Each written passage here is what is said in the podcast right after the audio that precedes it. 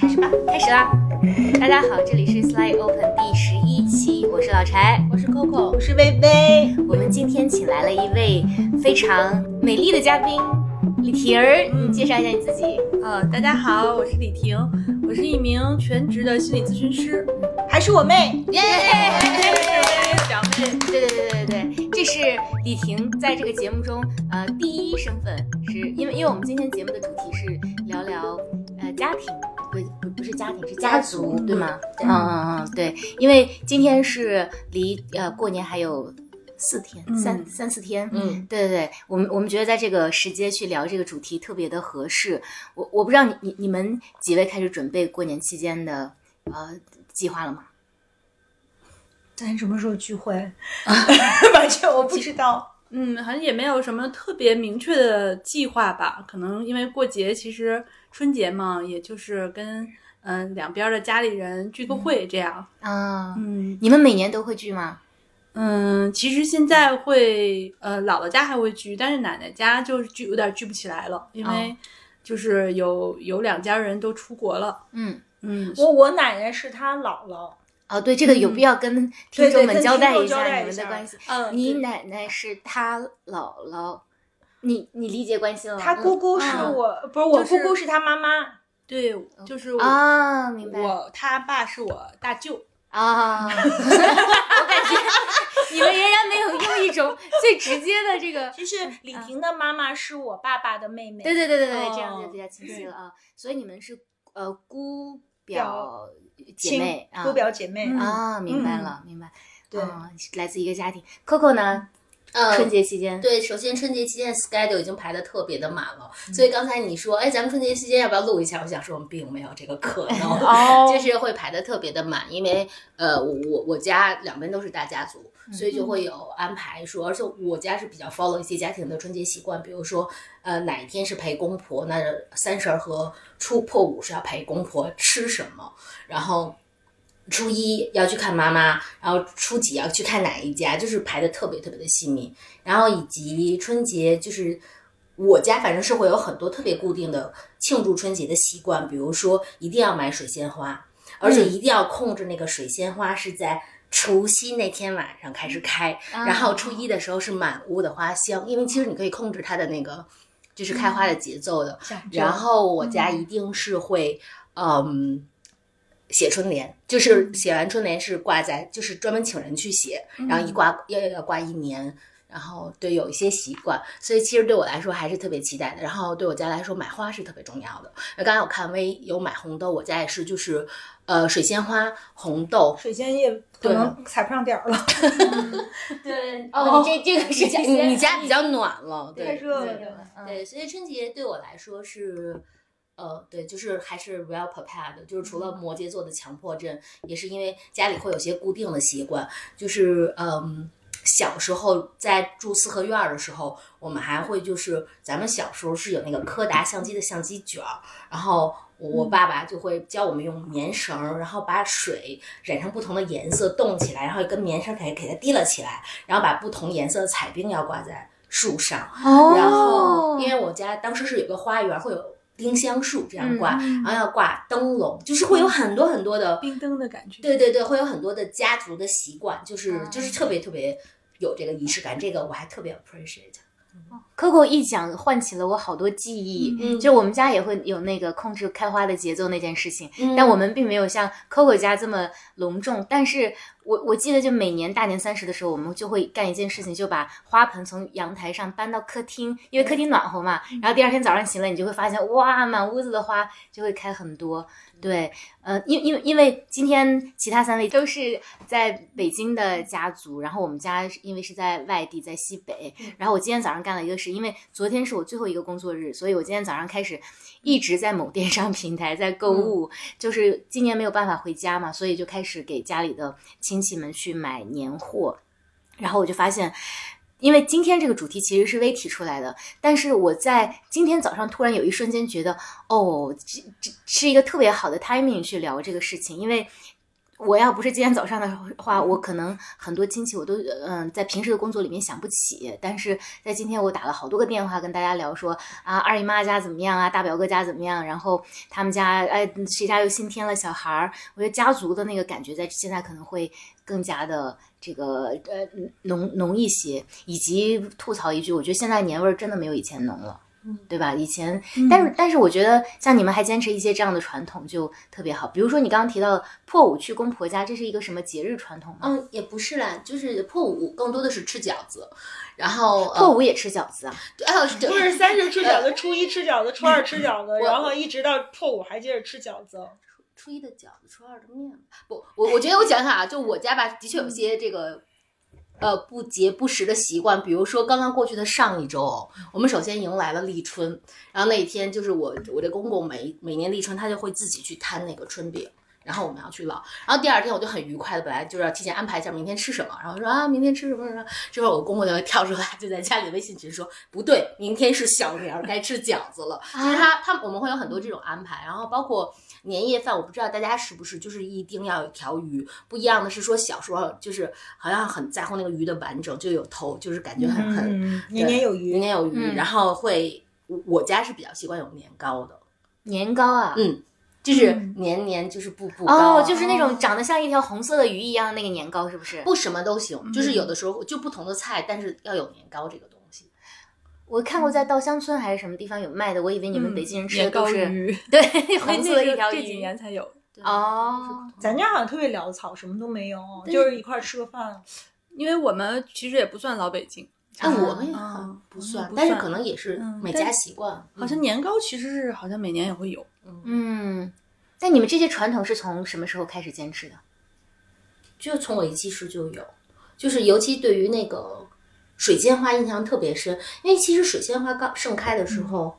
那个香味是非常冲的，所以你小时候会有强烈的关于这个对味道的记忆。那一天到、嗯到大年初一鲜花盛开的，而且我现在有点记不清了。我记得有一个女作家叫毕淑敏，她似乎还写过一个关于水仙花的短篇，她在讲的是说水仙花分成单瓣儿和重瓣的，各有各的名字。然后代表着男孩子和女孩子，就是总之这个记忆从一就是一小就就就是有，所以就这么一代一代传下来了。嗯嗯，对，因为我们今天聊这个话题的起因是微上周还是上上周做了一件特别有趣的事情，你要跟大家先分享。特别有趣但未遂的事情。未遂对，嗯，就是呃，在节目之前我们也有聊过，就是我突然在最近的这一段时间，对于自己到底是谁以及从哪儿来这件事儿，呃，有了产生了一个执念，就是呃，就是人生的，就是还是回到就是人生的下半场，其实我们更多的是想去探索自己的 identity。那我们的就是对于内心的这个嗯探索，其实嗯不仅仅是跟我们的当下的这个本身嘛，因为每一个人都是嗯、呃会带着他的这个家族的记忆和家族的使命，呃，可是这一些就是因为在中国的这个历史和呃这个。社会的衍生的过程中，我觉得我们会，嗯，很多人都经历了一个断层。比如说，我就想到说，嗯，我我我其实很少听到我的父母和就是祖辈，就爷爷奶奶去给我讲我们家里的故事。嗯然后就是我突然就是前一段时间特别冲动，就是很想回到我的这个祖籍的家乡，嗯、就是在陕西米脂，想去回去看看我的，呃，我是从在哪儿，就是我我的我是从哪儿来的，我的爷爷在那个地方出生，我爸爸在那个地方长到十七岁才来的北京，可是呃，他们几乎从来没有跟我提起过这一部分的记忆，那我就很好奇，很想知道。后来我就跟呃妹妹聊了一下，其实她因为她是呃专业的心心理咨询师，所以她对我家的就是一些成员也做过啊、访谈，就他对这个了解还多一点。然后还有就是。我就找到了我们家原来的这个，就好，其实我从来都没有联系过他们，也只是在我四五岁的时候见过我的那个表叔和啊、呃表姑，嗯、去问了他一些关于我们家庭的问题，就是这个给了我特别大的一个冲击，就是嗯，我觉得如果我们都不知道我们是从什么地方来的，我们的嗯、我们在我们的这个家族的这个。嗯，整个这个 family 的当中，我们是一个什么样的位置？然后我们的祖辈经历了什么？我的就是我们的祖父辈经历了什么？那我觉得这个是一个就是挺让人遗憾的事情。其实还有一次，就是我觉得嗯，比这个更直观的一个想法，就是有一次我跟我妹就是一块儿去给学生做一个。交流，因为她也一直在给一些大学生做这种呃 group counseling 的一些工作。然后回来的路上，我们俩就聊起很多家庭的事情。然后其实当时我就是在车里，我觉得我自己还是非常 emotional 的，就是我觉得呃，就妹妹给我讲了很多事情，是我从来都不知道的。而其实我小的时候跟我的家庭是非，我觉得我有一种排斥的感觉。那我当才刚才也在想，就是我这种跟家庭的。这种排斥的感觉是从哪里来的？因为以前每年过春节的时候，我们都聚会，但我们觉得这就是一走形式，然后就乱哄哄的，大家就你就我们家吃饭，我觉得是一个特别奇怪的场面，就是大家其实并没有真正的连接，然后就说点有的没的，然后要不然就大家会抱怨菜品不好，要不然就抱怨一下天气，反正就是就说点一些特别没营养的事儿，然后就散了，或者几个长辈聊聊政治。哦，对，要不然就聊政治，或者小朋友们在追跑打闹，对，所以可是就当时我们俩去有的那样的一个 conversation 是我从来都没有过的。然后呃，李天宇给我讲了一些我家里的很多的事情，就让我突然就是感到就是那种从来没有过的一种感受吧，就是觉得这我们是一家人，然后我们有共同的记忆，我们有共同的血缘，然后有很多东西是人生中的一个遗憾，就是我们都没有认真的去探索过这。部分，所以就是我觉得那个东西可能就埋下了一个种子，就后来有一天我就突然很想去，嗯，去一趟家乡。但是这次因为就是疫情的原因嘛，快到春运没去成。我俩也约好了，说夏天如果有时间啊，等疫情过去的话，我俩一定要回去看看。但是你还是去到了西安，对吧？对我走到西安 还是没有再往下，呃，对，但是我觉得也是很不一样。所以米脂那个地方，你们俩以前都没去过是吗？对，就很遗憾的是，就是当我们比较年轻的时候，尤其是长辈，就是姥爷还活着，就是就是微微的爷爷还活着的时候，其实他是很想在就是有生之年再回去米脂看一眼，但是当时家里人都说他心脏不好，就折腾不起这一趟。后来我专门还问了一下姨，为什么姥爷没有回去过，就是说就是还是因为心脏不好，就怕他路上就是会出意外，所以就是等于到我。姥爷去世，其实都没有成型。嗯，然后就很多年吧，我想想这件事儿，其实都觉得挺遗憾的，就觉得应该在他活着的时候陪他走这一趟。嗯嗯，那边还有常联系的亲戚吗？其实还是有一些的。我可能父母跟他们联系比较多，我们比较少。就这次跟表叔和表姑有联系，然后我还发现，就是因为爷爷去世之前，就特别想回去给就是太爷爷。就是去去太爷祖坟上看看，但最终他也没有回去。我觉得老家的人还是对这件事儿是有一点点的，嗯，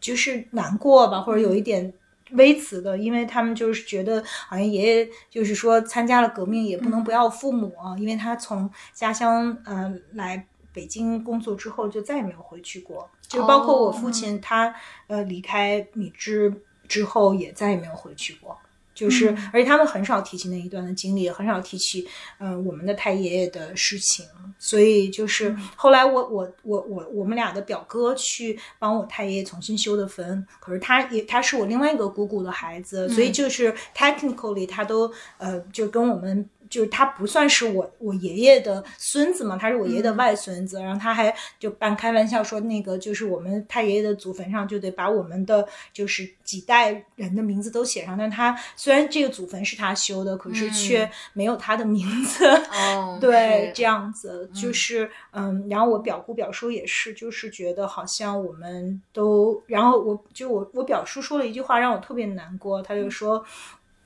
当年就是我爷爷 参加革命，然后呃来北京，呃就是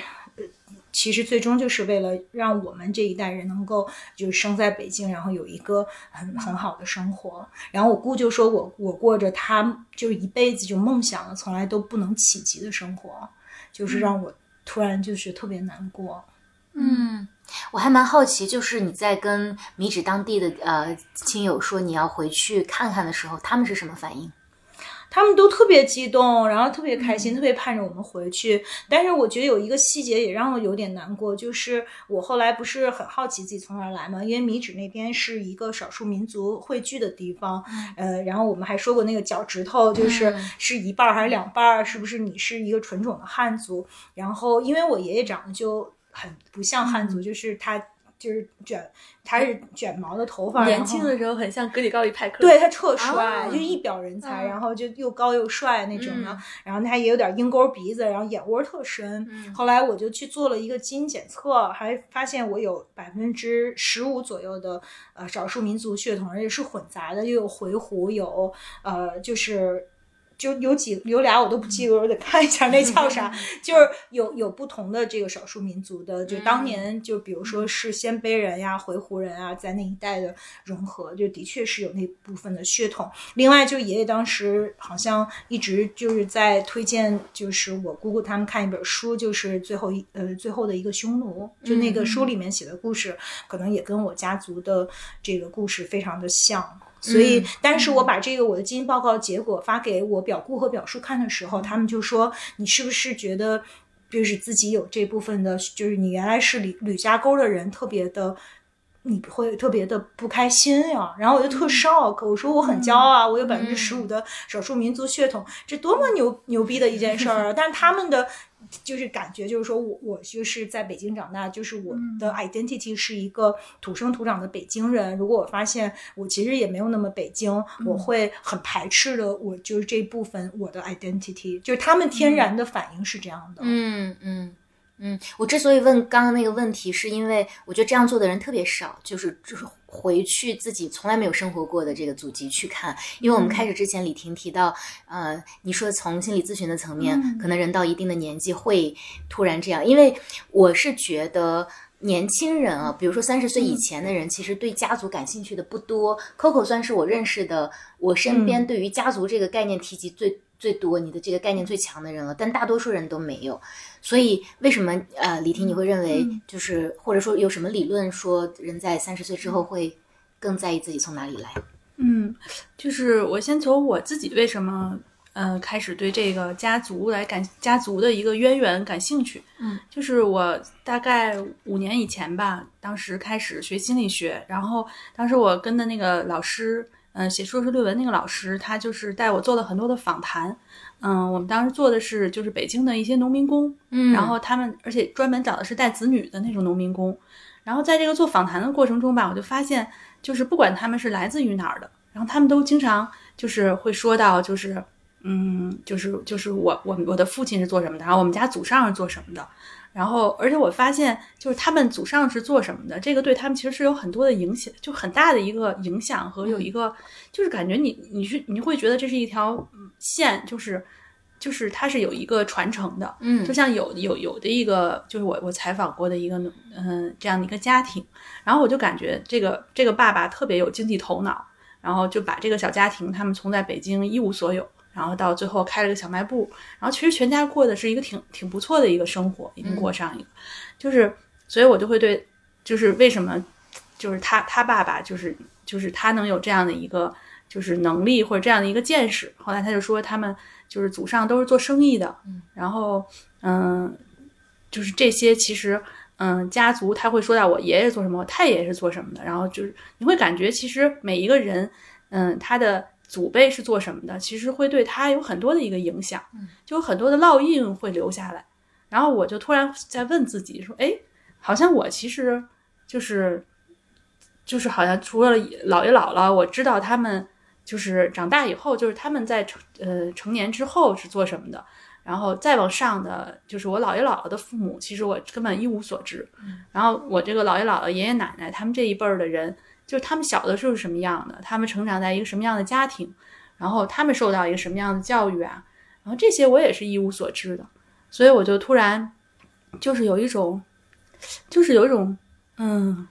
像孤单又有点苍凉这种感觉。嗯因为我其实我从小我不觉得自己是一个北京人，嗯，就我虽然是生在北京，长在北京，但是我好像不觉得自己是一个北京人。嗯，因为我我我姥我姥姥家是姥爷姥姥家是陕北的，然后我爷爷奶奶家，我爷爷是嗯山东的，奶奶是河南的，就是我我好像没有一个我是哪儿的人的这样的一个概念，就从来没有过，包括现在也没有。嗯。然后就那一刻，我突然就想，就是就很想知道我的家族有什么故事，嗯。然后我就开始，但是但很遗憾的就是那个时候，其实就是我的姥爷姥姥爷爷奶奶里面就只剩下姥姥了，然后姥爷当时就是还在，但是已经就是没有办法再交流了，他已经当时就是病的，就是头脑已经没有办法，就是已经不清醒，也没有办法认人了，这样，嗯。所以就很遗憾。然后我就嗯找了一个是找我姥姥，当时做了个后来做过访谈，然后也找了家里的一个一些长辈，就年纪比较大的那种长辈，然后就试试着去拼拼拼出一个，就是我我我的姥爷姥姥，我的爷爷奶奶他们是一个是就是来自一个什么样的家庭，然后他们是怎么长大的。然后也发现了，其中发现了好几段有意思的故事，嗯然后我现在也在整理中。嗯，然后还有就是最近发生的一个事情，也让我觉得挺感慨的。嗯，就是就是我我和微微，然后我们一起去这些学生做一些分享，然后在这个过程中，就是其实我那天听到微微在上面去分享，其实我也挺感慨的。我会觉得，嗯，其实我们从小可能就是虽然大家过年过节都会聚会，然后也有很多的时间在一起，但是其实好像就是交心的时候并不是特别多。彼此不了解，对彼此并不了解对方心里到底怎么到底是怎么想的。然后，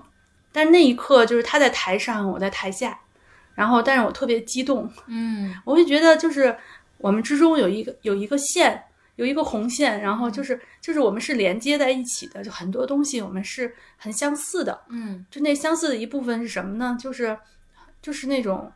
呃使命感吧，就是就是希望国家能更好，然后希望能通过自己做的一些事情，然后能帮助到别人。嗯，然后我就就觉得我们不愧是一家人，好像有一些、啊是 就有一些东西就是嗯就是我们是很相似的。嗯然后后来我们在回来的路上，就是就很自然的，就是聊起了姥爷，就我姥爷他爷爷。嗯然后，嗯，其实我从小是在呃姥爷身边，姥爷姥姥身边长大。他是姥姥爷最爱的孙女，对，就是就是嗯很多时间跟他们在一起，就了解的会更多一点儿，嗯然后微微可能了解的更少一点儿。嗯但是即使是这样，我觉得我对他们的了解也是特别有限的。嗯然后尤其是对姥爷，因为姥爷已经去世了几年了。然后当我们那天聊起姥爷的时候，就是，嗯，我发现其实就是好多的记忆，嗯，其实不是那么不是那么清晰，就是也你也没有办法再去再去找人去去确认，或者再去再去跟姥爷去确认。然后很多东西可能存在我的记忆里，然后我也不知道它是真的假的。然后但是，嗯，就好像有一些东西其实是有点模糊的。嗯嗯，然后但是我没有，我们两个人都很感兴趣。比如，其实我现在就是想起来，也是为什么姥爷当年就是从家乡出来了以后，那么多年就再也没就再也没能回去过。其实这个问题我现在也找不到答案。嗯嗯，然后嗯，包括我，嗯，我我记得我姥姥爷曾经就是也很很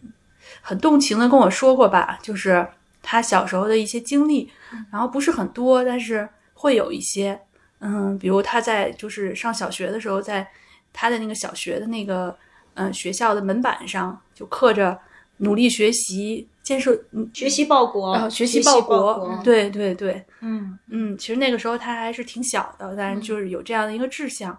然后其实那时候他跟我说这个的时候，我也挺小的，但是我印象就特别深刻。嗯，所以后来还在对听说还在后墙上，某一个什么他小学的那个后墙上，还有我爷爷写的那个“学习报国”四个字。，对，就是将来我们也想去找一找。嗯然后这个这个是我童年印象中很就是姥爷给我留下的很深的一个印象。然后还有一件事儿就是，姥爷就是我曾经，嗯，就是跟姥爷那时候比较大了，跟姥爷聊起就是，嗯，就是文革的时候，因为我姥爷也受到了一些冲击，就那时候被派去扫厕所什么的，嗯，然后，嗯，我就问起他说，那就是。嗯，你会不会就是心里有怨气，或者觉得就是不开心？然后姥爷说说从来没有，其实我那时候扫厕所也还挺开心的，因为就是我们村子当时有六十个人，大概六十多个年轻人，就是一起参加了共产党的部队，但是后来就是打仗的时候，很多人都牺牲了，然后活到解放后的就只有他一个人，嗯。所以他觉得六十个热血青年，最后只剩下我爷爷一个人活下对所以他觉得就是就是没有什么可争的吧。然后我我觉得我姥爷就是这样的一个人，就是他很知足，然后对家人、对朋友都很好，嗯，所以就是现在想起来，然后这两件事儿就是给我印象特别深刻，嗯嗯，所以我觉得，嗯，因为现在正好是春节嘛，嗯。然后我也特别的觉得，如果嗯我们现在就是有听众能听到我们这期节目的话，就如果你的爷爷奶奶、姥爷姥姥，甚至可能有人太奶奶、太姥姥，然后太爷爷，这也是在世的，如果是还能就是跟他们交流的话，你一定要去就是问问他们，就是他们小的时候是怎么长大的，然后他们的父母是什么样的人，嗯，他们小的时候印象最深刻的场景或者事情是什么？嗯，其实这个是一个特别有意义的事情，就是它可以让你就是拼出一幅地图来吧。然后这个地图可能就是大家可能会觉得没有什么意义，其实这只是跟我八竿子打不着的可能一个嗯，就是家里的一个长辈的人生。但是其实，在这些长辈的这些人生经历中，其实都藏着我们家族的嗯一些就是传承吧。嗯嗯，就后面我我会可也是我们认识自己的一个，对其实我觉得是特别嗯必由之路。如果我们不认识我们的家族，不认识，嗯不知道我们是从什么地方来的，不知道我们的父辈经历了什么，我觉得我们谈不上真正的认识自己。嗯嗯对，这就谈到了，就是，嗯，为什么在人生下半场的时候，我们就是我跟薇都不由自主的，就是开始对自己的家族，开始对自己成长的，就是这样的一个这样的一个寻根吧，嗯然后感兴趣。然后其实从心理学上也是有这样的一个解释，就是其实当我们是个孩子的时候，然后我们逐渐长成一个青少年的这种时候，其实我们的注意力是向外发展的。就是我们更多的去看到周围的世界，然后我我要去体验，我要去体验不一样的生活。哎，我觉得这个好吃，然后那个好看，然后这个女孩漂亮，嗯然后我都要去体验一下。然后我尝尝每一个糖果的味道，我要去所有的网红的地方，我要去打个卡，然后我要看看别人喜欢的东西，那我可能也喜欢，我都要去经历一下。但是到人生下半场的时候，实际上很多你喜欢的、你感兴趣的，其实你都已经体验了。嗯，然后其实到了这个时候，人的一个发展轨迹，就是人到中年的一个发展轨迹吧，就是开始向内收缩吧，就是向内求索。嗯然后这个向内求索，其实，嗯，除了我们内心的一些，嗯，我们去探索，可能我们会通过心理咨询或者通过看书，啊，其中有很大的一部分就是，就是去我们的家族，然后我们的祖辈这这这样的一个，就是像寻根一样，就好像我们是这个树上的一片树叶，嗯然后我们在我们小的时候，我们最想做的事情就是，嗯，让我们长得更茁壮，然后太能够吸收更多的阳光，吸收更多的水分，然后长得越来越粗壮。但是人到中年的时候，可能我们会想，哎，我们这样的一片叶子，我们是来自于怎样的一个枝？我们是来自于怎样的一个树干？然后它的树根是什么样的？然后去了解这些的好处是什么，或者用处是什么。嗯我觉得一个是刚才微微说的，就是就是它其实是，嗯，让我们自己本身，我们个人来说更变得更丰富、更立体，我们对自己的了解。然后另外，我觉得还有就是，其实我们在面临一些人生的重大选择的时候，其实就是这种祖先的一些传承，然后，这样的一些东西，这样的一些祖先的一些家族的潜意识，其实是可以让你在做一些选择的时候，就是就是能找到一个真正你的属于你心里的一个选择。嗯因为其实人到中年的时候，可能你追求的就就不仅仅是大房子，呃挣很多钱，一个更高的职位，可能很多东西其实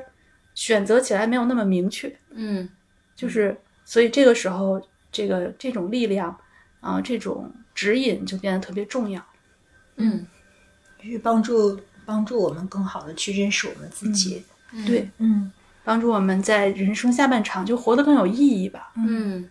我特别喜欢这一期期的主题，是因为就微微和李婷在做一些。在做一些事情，就比如说跟长辈做访谈也好，还是说真的买了张机票就去了西安也好，我觉得已已经开始在做一些对于家族的这个嗯、呃回溯或者说寻根。然后还有一个，我我们刚刚在节目开始前聊到，我也觉得特别呃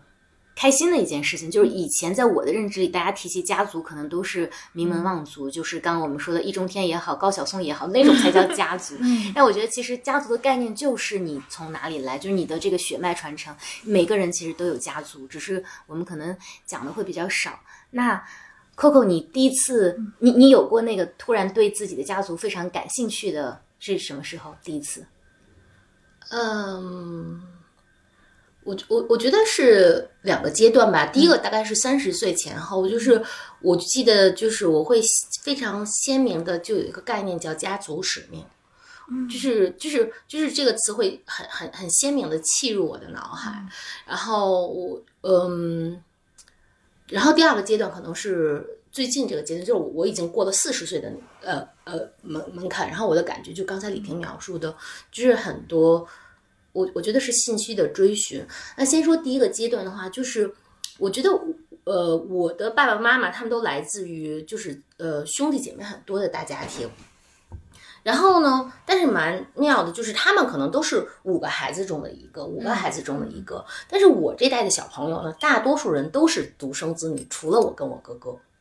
所以在那个大家族中，就是我觉得在我的嗯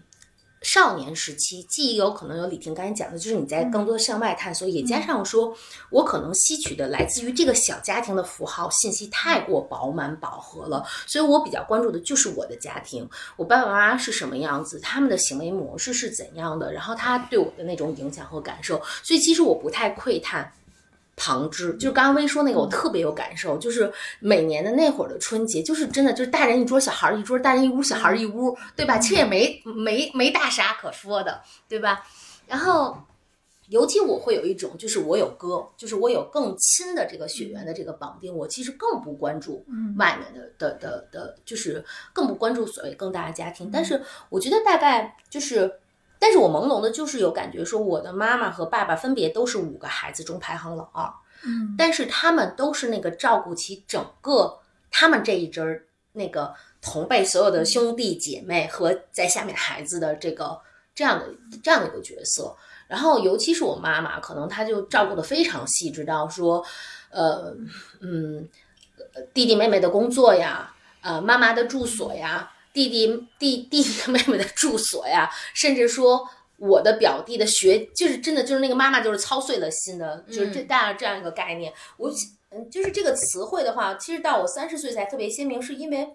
我因为是家里的老二，我是那个就是春节的时候可以悄悄没礼貌，因为哥哥要出去说大姑好。大舅好，然后我是那个可以没礼貌，而且我从小就把自己缩在一个壳里，就是我是那个很乖、很学习好的好，但我不用承担那些不必要的繁文缛节啊，或者怎么样。呃，但是很妙，就是很妙，就是大概到三十岁的时候，我突然发现说，虽然是无意识的，但我在整个家族里成了我这一代的当年的我妈妈。嗯嗯就是我要想很多的事情，不光是说我的小家庭下一步。如果我们去想特别具象的说，下一步换哪个房子呀，哪个学区？但我可能真的也要想到说，弟弟的工作怎么样，妹妹的妹这这哎，我就是就突然觉得说自己和妈妈的角色的转换，然后我觉得，嗯，我也为此做了一些很巨化的工程浩大的努力，跟嗯，所以就是当时跟柴聊的时候，我觉得其实对我很大的一个推动力就是说，我觉得我有责任。不仅在照顾的是家庭幸福，而是我觉得我是一个被赋予了家族使命的人，就是我要去做这个。那这个是我一个阶段感受特别明显的。对，我先给你补充一下，当时 Coco 跟我讲到这个，我特别震惊。我说“家族使命”这四个字从来没有在我的人生中出现过，家族使命是什么？但我现在有反省，你接着。对，就是。嗯，我我觉得，嗯，那个阶段其实也是我逐逐渐认识到了很多被暗埋的呃家族的信号。比如说，可能我小的时候也是被姥姥带大的，只是觉得姥姥是一个干净利落的呃姥姥，然后强信号只是妈，就是那特狠的那个妈，跑个马拉松的妈。但是可能就是到大了才意识到说，呃，我我妈妈爸爸都是少年丧父，就是我我的姥姥奶奶都是很早就守寡了，然后呃姥姥奶奶都是一个年轻的寡妇要带五个孩子，然后就完也没有经济收入，所以姥姥跟我讲说，她就是。需要必须出去工作，当别人家的阿姨，洗衣服、打扫卫生，才能养五个孩子。然后，但但就这一篇儿，我是完全没有办法想象，因为我姥姥，我我生长的跟姥姥在一起的环境，永远是窗明几亮，嗯，有条不紊。但是后来就是，嗯，对，然后。这是一条线索啊，就是我会看到说，因为我家姥姥这边特别鲜明，就特母系社会，就是我妈是我姥，就是我妈那辈儿的这个铁娘子，姥姥可能是姥姥那波的，然后我可能是，我可能是我这一波的，然后其实你看到了很多很多的连贯，然后嗯。然后那个家族使命当时给我印象也特别深的，其实还有一点就是，我发现我们家人吃苦耐劳是一个暗线了。嗯，因为呃弟弟妹妹中，就我同龄的弟弟妹妹中也有就是各种原因，就是家庭情况不是特别好，但他他们特别努力的，就是嗯把自己照顾的非常好。嗯，对，然后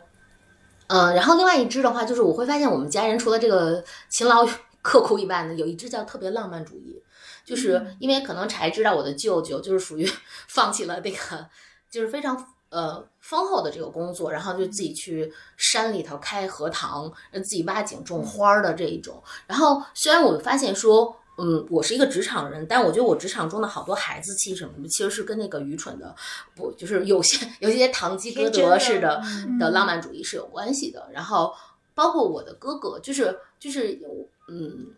我们就是我们做了很多，就是在大家看来，无论是呃在官场成长，在职场成长，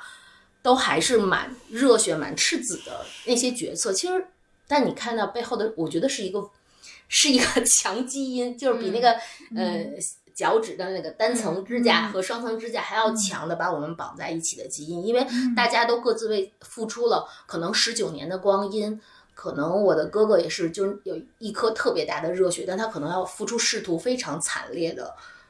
的代价，但是保有他他他认为的理想。然后他是一个当年就是可能桌子上写着“救一人即救全世界”的这样的一个特别理想主义的人。就是你你就像李婷刚才讲，就是你你看到了很多这些脉络，你会更坦然的接受，嗯，你现在面对的很多东西，就是不论是。嗯，up and down 吧。然后另外一点的话，就是也也特别有共鸣，就是你说的那个，嗯，很想知道，很想知道。说，我觉得我的第一步是先更想知道我的同龄人。可能你们俩完成了这一步，因为薇有一次跟我讲过，说和妹妹在一起就聊起，终于就是不就是就是聊起各自眼中对方的样子，然后。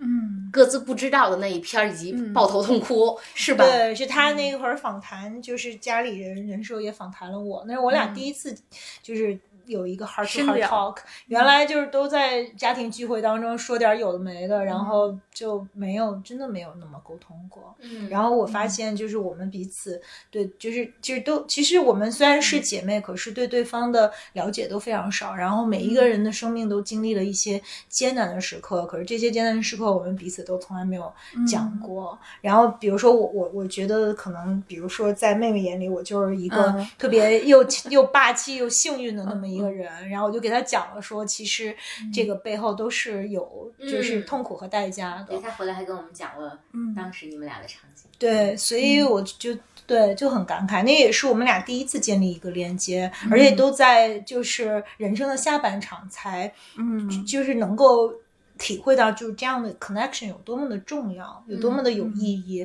而我们从小一起长大就没有，就是我记得我，因为我们三个姐妹比较 close，然后我们三个正好差六岁，好像就就天然的让我们就没有办法特别接近。对，因为就是年龄差的有点多。如果是两三岁，可能就因为我们就会有不同的成长。就是你一年级的时候是不会有个六年级的人跟你玩的很好。是的，是的，就差太多了。对。嗯，所以就是这样的这个记回来的这个记忆，特别的。值得珍惜吧，我觉得就我们还能够就就是反正现在其实到基本拉平，就大家都就不像小的时候，所以就差了那么多了。就你就 对不差了，就所以就特别就特别珍惜这样的一种嗯嗯体会。对，刚刚大家说的有一点我感触很深，就是其实家是我们最近的地方嘛，可能比朋友啊、爱人啊，就是因为我们生来就是在家庭里，但是呃，好多人还是很很少去问过说我的家是怎么样的。尤其是我们都是独生子女，就对这个感觉，你你自己我不是，我我我我跟我弟，我们俩从小就比较八卦，就对自己，呃，但是也是在我初中的时候，他小学的时候，我们突然有一天就在想说，哎，那个那我们家的历史呢？因为那时候自那我们可能对于书上的历史很感兴趣，那我们家呢？后来还干过一件很搞笑的事情，就是我跟我弟去找我爸爸要家谱，我爸爸就推脱说我们没有家谱。后来我们就趁有一次回老家，然后就去问爷爷，然后就大家都说没有家谱，但我们俩就有一种福尔摩斯的精神，就在那个小村子里面就去找了很久。后来发现就是呃。我们有个大爷爷，就是爷爷的呃呃兄长。其实兄长家里有那个家谱，是因为他是嫡长子嘛。啊，但是我们就是我们二爷爷家是不配拥有家谱的，所以我们并并没有。但是最终呢，我们也没有呃这个那你得逞。在家谱上吗？我们也没有得逞看到那个家谱，哦所以也不知道我们在不在家谱上。但是薇薇问了一个特别好的问题，就我有记事以来，我爸，呃，他特别的。科学主义，因为他是个共产党员，所以我爸干了一件事情，就是他依然循旧制，比如说每年过年会就是呃那个包黄纸，我不知道北京有没有啊，就是我我我们西北就是要祭奠这个祖先，你要包黄纸，然后那个黄纸上就像一封书信一样，里面包的是纸钱，然后写的是 to 谁谁谁 from 谁谁谁，嗯。但一般 from 的部分呢，都只只有那个男生。但是我爸从我出生起的 from 的部分就有就有我的名字。后来这个事情还在家族里引起一定的争议，他们就说这个女孩子不用写在这上面。但我爸爸就说那一定是要写的。其实我爸他不信这些，包括像我爷爷去世下葬的时候，他。他临终遗言是我爸爸不用下跪，就是我爸爸不用按照那些礼呃仪式来，但是我爸还是这个让我去带了那个孝，就是像男孩子一样。对，这这就是另外一个事儿。但说回就是寻根这件事情，我们就很感兴趣，就想知道自己的呃过去是哪里。但是在我爸这支里面就没有得到很多有效的线索。然后甚至他们说，我们说那我们原本就是甘肃省的人嘛，他们说啊不是，我们是从外地迁来的。但是不同的爷爷口里就得出了不同的结论，有人说是从四川来的，有人说是河南来的。差这么远，对对对，也也是醉了。对对对，所以我觉得我爸他们这一支是比较这个荒唐的一 一个一个家族，所以这个也也作为家族潜意识可能流嗯流传了下来。反正我跟我弟，我觉得基因里面还是有一些比较荒唐的成分。然后，但我妈那一支就比较有趣，但就是刚刚比较悲伤的那个问题，就是。当你突然觉得，哎，我感兴趣了，我想去问的时候，你就发现没有人可以问了。我最近几年最大的一个感触就是，我妈妈去世之后半年，我的二姨妈，二姨妈是我妈的姐姐，然后她应该是家族里面嗯最德高望重的，就像 Coco 说的，她虽然是呃排名排行老二，但是她是最德高望重的一个老人。她去世的时候七十多岁嘛，然后。在他身体尚有余力的时候，我去跟他有过一次沟通。我也是可能那个时候过了三十岁，懵懵懂懂对这些产生了很强的兴趣。他就跟我讲，我从他那儿得知了好多故事，因为我我觉得我性格本身很很 drama，然后我去喜欢看小说啊，看看影视剧，没想到其实很多这种 drama 的情节在你的家里面就有，包括说啊、我妈妈当年成绩有多好啊，然后也包括我的外婆，就是因为因为呃，我们家的情况又是不一样，是因为呃，我外公生我妈妈的时候年纪年事已经非常非常高了，所以我妈妈的家族里面，她排行第八，她是最小的那一个，所以她的最大的那个姐姐的孙女都比我还要大，所以就我们家族的这个战线拉的特别的长。然后，但是我就听我我二姨妈又讲了很多这个家族的故事之后，我也有这种巨巨大的遗憾，就是哦，原来他们历史上发生过那么多有趣的事情。就像开始之前我说，这种访谈其实就是你家族的口述历史嘛。但是我们如果没有去去看的话，去、去去问的话，其实不知道。它就流失掉了，而且它随着这些老人去世，其实就再也不会有人知道，就你的下一辈儿也没有再也没有机会去对去，去追寻。而且最神奇的那个时刻就是，当你片言之语里面发现的那一些，你发现有强烈的回声的时候，你发现哦，为什么我是这样子的时候，你终于得到答案。但是那个答案现在已经变得很少了，所以就是就就是刚刚李婷提到另外另外一个问题，嗯，怎么说来着？叫叫家族潜意识还是叫嗯，对，哦家族潜意识或者也是家族使命。嗯，对，所以对，所以所以对我我我的故事是这样子。你你有提到，就是你家其实也有一些很传承的这种 traits 特质，比如说你是当年的你们那儿的这个高考状元，然后你你家里好像好像出了好几个这样的状元，对吗？嗯，状元就我一个，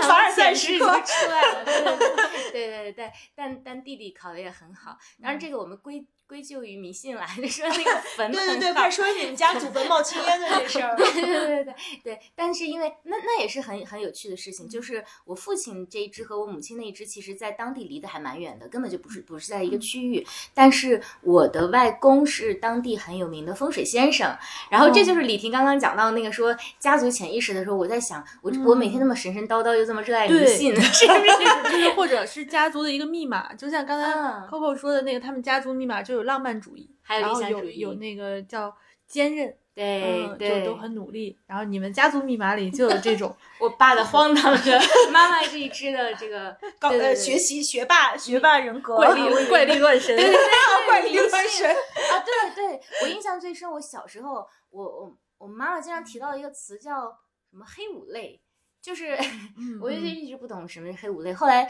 就跟妈妈回到她的这个娘家的那个老家去，才明白，就是他们在这个特殊时期，的确是因为他们家有双重这个很差的成分，一重是这个就是老派知识分子，封建这个对知识分子家庭，也是当。当地的一个乡绅，然后另外一方面就是他们确实也从事一些迷信工作，就是呃，外公是清末的最后一届的秀才，而且是我我我现在也没搞懂他当时得的那个这个名次是很厉害还是怎么样，反正当时确实是这个十里八乡很很光荣光的一件事情，所以。大家可推推断我外公比我就是年纪有多大，他应该是六十多岁的时候才有的我妈妈，所以就是我也没有见过他。我妈五岁的时候，外公就因为年迈而 去世了，所以对，嗯、然后后来他不但是有这个秀才的身份，他同时也是这个风水先生。但是我也很困惑的就是，我不知道他的爸爸是不是，我我也没去问，所以其实理论上这应该是一个祖传的一个对，应该是工作 对。萨满好像就是继承制，哦，因为我后来听说的是，我舅舅就是他的他最得意的那个儿子，其实不是老大，是呃，对，是我二舅，也是一个很有名的。我我之前在微博上写过一个小故事，就前段时间刚写的，就是我舅舅其实四十九岁就去世了，他非常早逝。然后他是去世之前是，嗯、我因为我舅妈因为急症进了 ICU，结果我舅舅在陪护他的时候，突然就心肌梗塞就去世了。后来由于我舅妈醒来之后，她身体太虚弱，大家就不想告诉她，然后就骗她说我舅舅去美国了。然后后来我就在成长过程里面，我一直有个疑团，因为我们我们其实在一个呃还蛮小的城市，我就想九十年代初就九零年九一年去美国的人其实蛮少的。后来我就问我妈，就这个谎是怎么圆的？但是后来我才知道，舅舅的确是得到了这个，当时有一个美国的邀请，就手续都已经办完了，就是因为他的有一些这个类似的活动已经 这个走出了国门，有一些这个国际化的拓展。对，哼 我为什么说到这儿？祖坟冒青烟，啊，对，啊，那个要讲吗？那个是我们家的秘密呢。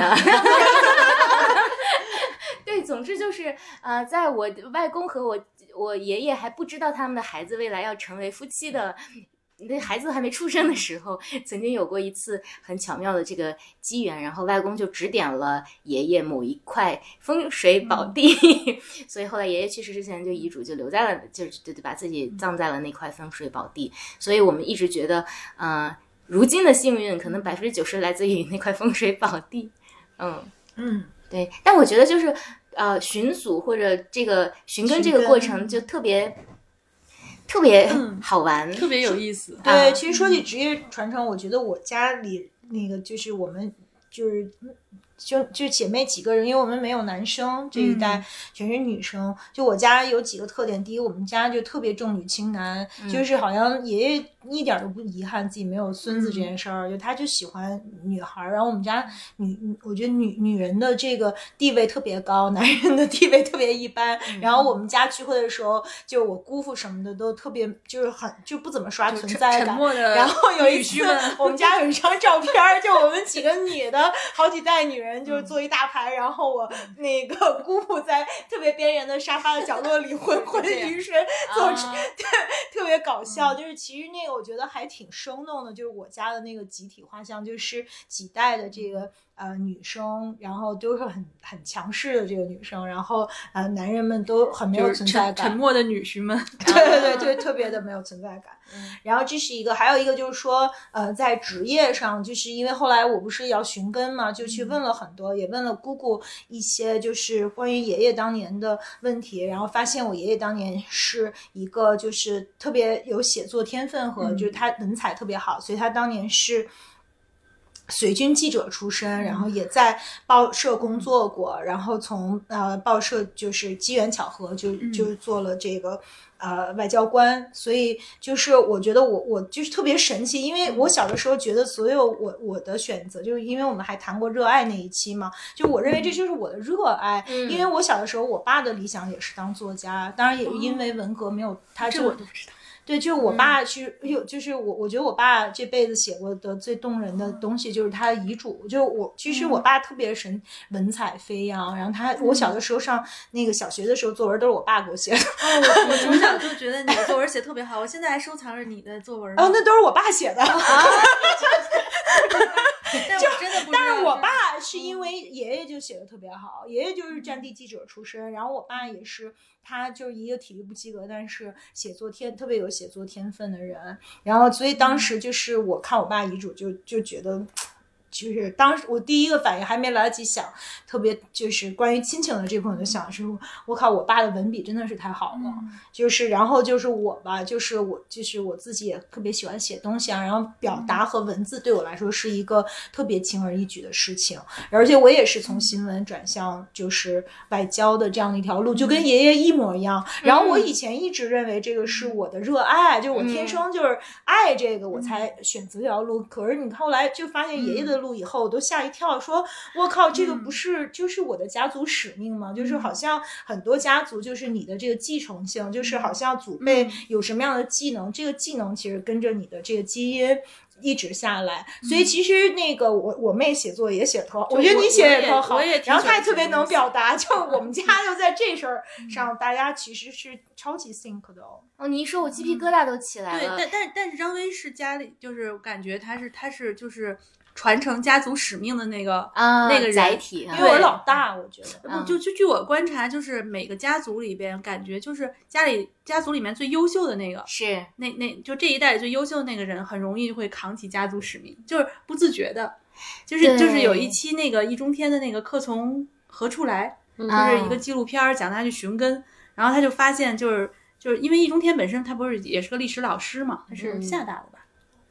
啊，不知嗯，对，他就发现，就是以前他不知道，但是他那次就寻根的时候，发现了一个，就是他的二爷爷，就是在抗抗战的时候，那时候其实日本已经打到湖南了，嗯就是条件是很差的，就是经常要就是就是敌军就来轰炸了，然后你要跑啊什么的，然后也也就只有个小蜡烛，然后但是他二爷爷就在这种情况下还写了一套，就用了四年的时间写了一套湖南当时的中学历史教材，哦然后就他也是第一次看到那个。哦，天哪！哦我说的鸡皮疙瘩就是我们以为我们自己在创新的人生，其实早就在命里面注定了。就我们的祖先一是我们轮一基因轮的密码，对就一轮一轮都会就就是这样，这就是有一种家族家族的一个潜意识命。对和，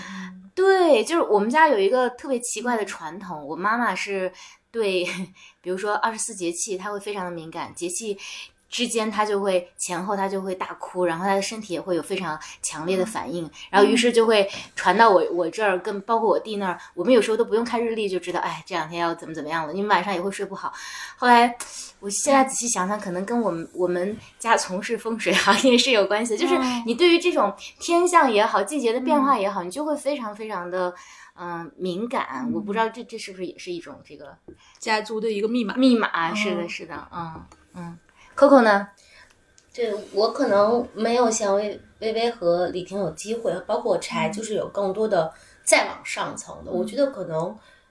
我我我更多的在补课的是我的同，就是我同辈之间的这个补课和看看清更多的脉络。刚才你们说的那个部分的时候，其实我想起了，就是薇薇说到，就是三个姐妹中间差六岁。就是相对比较隔绝。其实我想到，就是，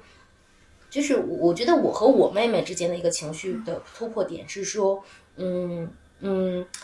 嗯，我我有一个妹妹，中间差十岁。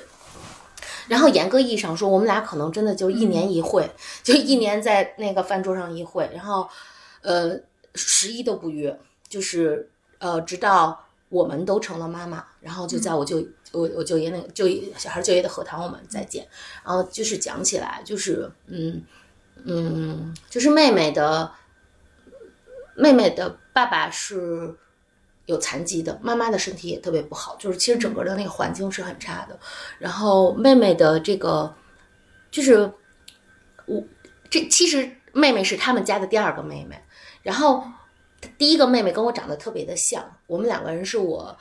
是是我姥姥的心头宝，然后我也很疼爱那个妹妹，就从小可能就是人家会以为你们俩是双生的，嗯。的这样的这样的妹妹，但是那个妹妹就是其实也因为一场还是来自于家庭自身的意外就就走了，所以其实就是嗯，我我觉得就是呃，我就似乎一直没有办法去触碰这个。直到就是我讲到说那个很多年后，就是也是有一个机缘，就我们都已经成了母亲，然后我其实在跟他讲，我说就是就是我我我比较想坦诚的跟我的妹妹去讲说，就是和她的沟通，其实我有刻意刻意的保离，就是保持那个距离，是在于说，就是我觉得按照我妈妈的标准，我对我那个妹妹照顾是不够的，就是按照那个大姐的标准是不够的。我说，但是这个里面其实就是呃。的确有说，我我其实在我心里，我有点觉得那个妹妹是我我更亲近的妹妹，然后而我又不知道我的妹妹知道不知道，就是因为我们从不谈及这些事情，然后我觉得就是当我们能就是一起坐下来聊，说我为什么可能我们都是姐妹三十多年，然后嗯，就是就是才有机会去讲说，嗯。抱歉，我我我我我觉得我没有给你，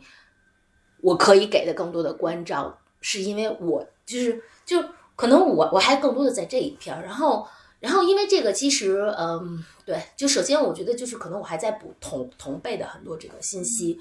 然后嗯，后来和妹妹就更好，然后其实我能看到说妹妹可能就是呃对自己也很苛刻，然后她跟我讲到说，因为她的爸爸就可能在就是。也可能是因为身体的条件很弱，所以就是在家里更没有存在，就是很没有存在。就是我，我就是记得是一个温和的舅舅，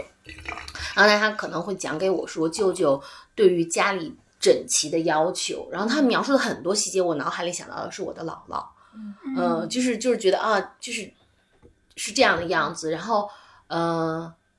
然后妹妹也会说起来说舅舅。因为我好像跟大家聊过，说我妈什么五六十开始画画办画展那个事儿，然后妹妹其实也会，就是因为我就跟舅舅其实聊的也不多，但是妹妹就会说起来，因为我我舅舅还天生是有残疾的嘛，但是他就是讲到说我舅舅就是的书法作品也是那种就是拿了一个什么什么大，就是后来我就就心里其实会有那种我操，真的就是这个有一个姐姐有一个弟弟，就是整个家里人的那种对于。我觉得对于热艺术的爱好以及生命的韧性，我都觉得就是很棒。但我可能还是在这样的一个补课期吧。然后刚才大家讲说，我其实还想到一个还挺遗憾，就是嗯，对我觉得我可能是那个特别 typical 的，就是年轻的时候往外看。然后虽然我就是我我我整理我的我整理我的东西，我发现我爸爸妈妈把我小学时候写的每一篇作文都留着，以及你知道咱小时候那贺卡给男同学的那个贺卡，男同学还你贺卡，全每一年的都留着。然后我我我大概几年前是还专门撕过一次，觉得啊太多了什么的，就全都扔掉了。刚才你讲的，我觉得好可惜。然后我是大概呃呃大概一两个月前回我爸爸妈妈家，我爸爸妈妈又给我找出一个东西，是就是我的呃各种作文。然后特别神奇的就是，我那篇作文是我上一年级写升旗仪式和过教师节，然后但那个日子正好跟我女儿开始写作文的时间，就是真的中间也跨了三十年，然后就就是好感慨，然后也特别感谢，就是。因因为刚才咱不是要求联系一个我的老熟人吗？我发现就是因为当时我找到那个贺卡，还发给他，就是那个是我们的贺。他说：“哇塞，你爸你妈真能留这东西。”就是我觉得呃，我的成长被爸爸妈妈太好的的的细，就是真的是太细节的呵护。可是我觉得我还挺无情的，就是包括说我爸爸妈妈给我留了很多很多的照片，然后我经常就就是我其实还记得自己就是不好看撕掉，不好看撕掉。然后而且呃，作文本留下了，日记本留下来，但是呃。撕掉了很多很多东西，就想就是哎，也挺宝贵的。而再往上的话，就是，嗯，对啊，然后柴是知道我，就是我我我的我的女儿，就是我我我觉得我是就是我女儿，大概她每年我都会帮她写一本日记，然后把她照片做成一本书。某种程度上，我也比较沿袭我爸我妈的那个行为模式，对吧？因为那个是很吃力的，我是不用那种软件的，我是要倒回去照片，倒回去东西去做的。但是有点遗憾的就是，我上面是空的，就是我还没有探索到那一层。因为比如你们在网上讲，我我不知道，我就是我我不知道我爷爷在网上啥样。我不知道我姥姥爷在网上啥样，我真的是不知道的，就是没有。哎，你刚刚提了个特别好的观点，就是我们刚刚讲到这些访谈是口述历史，但是你现在是有一些这种文本历史的记记录。我觉得我们应该找机会都把自己家的故事写下来，对，呃，啊配上照片，或者就至少把这些资料能够整理的都整理出来。嗯嗯我们就说商量春节的时候，大家就把自己家里的老照片都整理一下，然后带过来，大家一起来看，嗯然后哎这个好我们就可以对去看一起哎，看这些照片的对呀、感觉会很拼在一起就不一样。会有很多。然后我们想把它都嗯就是扫描一下，然后我们做一个家族的相册。而且长辈会知道，比如我们不知道这个上是谁，也许这个陌生的婴儿是就是我妈妈，或者就是呃哪个哪个哪个认识的长辈，但是这当他是个婴儿的时候，在这个照片上我们也认不出来。你们要集齐几个家庭？我们就是爷爷奶，我们两边儿主要是嗯靠爷爷奶奶嗯连接，姑姑什么的都这嗯些照片都有。而且我突然想起一件事儿，就我小的时候，我妈一直都说我特别不像她的女儿，就说我特像你妈妈的女儿，就说她觉得我特像 啊，姑妈，因为特别聪明是吗？我特别不像我妈不。是不是，是因为我特别的，就是。好像就是好像就是，我觉得他那个 point 是说，哦，第一就是你妈学，就是当然你妈也是学霸，就她特别的学习特别的忘我，就是我学习的时候特别狂魔的状态，就跟你妈特像。还有一个就他说就是，嗯、我们俩都是那种特别天真的人，嗯就是可能就是特别外向，而且就是就是特别，我不知道，就是说性格上特别像我。知道那个你说的这个意思。对，比如说，我记得小的时候，你妈就非要让我管她叫姑妈，因嗯为她觉得叫姑妈比姑姑听着，因为我管她叫毛毛姑姑，嗯然后她觉得这个名字特别的不 fancy，然后她就 非让我管她叫姑妈。可是我从来都没有管她叫姑妈，我就觉得说，为什么呀？你就是毛毛姑姑，你现在突然变成姑妈了，让我情何以堪？我就是叫不出来。但是就是她有一种特别浪漫的东西。对我妈身上有一种那种就赤子之心吧，嗯，就是他其实在，因为他四十一岁就去世了嘛，但是在他活着的时候，他一直都像一个就是孩子一样。但这份天真，就是我感觉我我性格中就没有，我的个性不太像我妈，包括这种对于学习的那种专注，我还是那种就注意力比较分散的种。那你有你的姑姑吗？我的姑姑就是你爸爸的妹妹，或者姐姐？那你那是你的姨姨。啊，对对，小丽小丽是我的姨 我我有我的姑姑，你你跟她像吗？我觉得不太像，哦，因为不太像。老话不是讲说女女孩子会比较像姑姑，男孩子像舅舅嘛？哎，这个角度我倒是没想过，我可以、嗯还真可以去观察一下，因为我觉得我的性格好像既不太像我爸，也不太像我妈。但我觉得我有点像你妈，就是嗯特别有点像。天真的那一面，嗯就孩子气的那一面特别像，嗯，对对对，而且就特别不现，就有的时候特别不现实，就是像小孩儿一样的，对，就是会有小孩儿样。些特别不现实的冲动。我想问一下，那你们有那种老房子，或者说有一些呃什么物件儿想要那个收集和整理起来的吗？没有，但是我记得爷爷留过那个什么勋章，就什么呃多少建国多少周年都发给那个老革命那个勋章，然后咱家有。爷爷留了几块吧，六十周年那给我了，七十周年的那给毛线给你了。我都不记得了，可能就是照片吧。啊，老房子其实我们家没有老房子，啊，据说咱我我爷爷在那个我们家在陕北有两个破窑洞，然后都快塌了，然后反正就后来也没有人住，就就荒废了。其实你小时候住的那个，就是哦你家住对那个是咱们家的老房子。就我们我小时候住在那个宿，就是一个四合院儿，就是也是一个嗯，就是宿舍吧，就是但是呢是它是一个嗯几进的这个四合院儿，原来是梅兰芳的其中一个公馆，后来就充公了，他捐给国家了。然后我住我那屋 literally 就是一个小的亭子，嗯然后被我爸给盖上了我墙还改成那个小对亭子，对，然后小时候老就那个还算是爷，好像最早爷爷他们也都住过。现在呢那个地方后来就就早就被移平了，就被拆了。对，但是我的童年觉得特幸福，因为我们是一个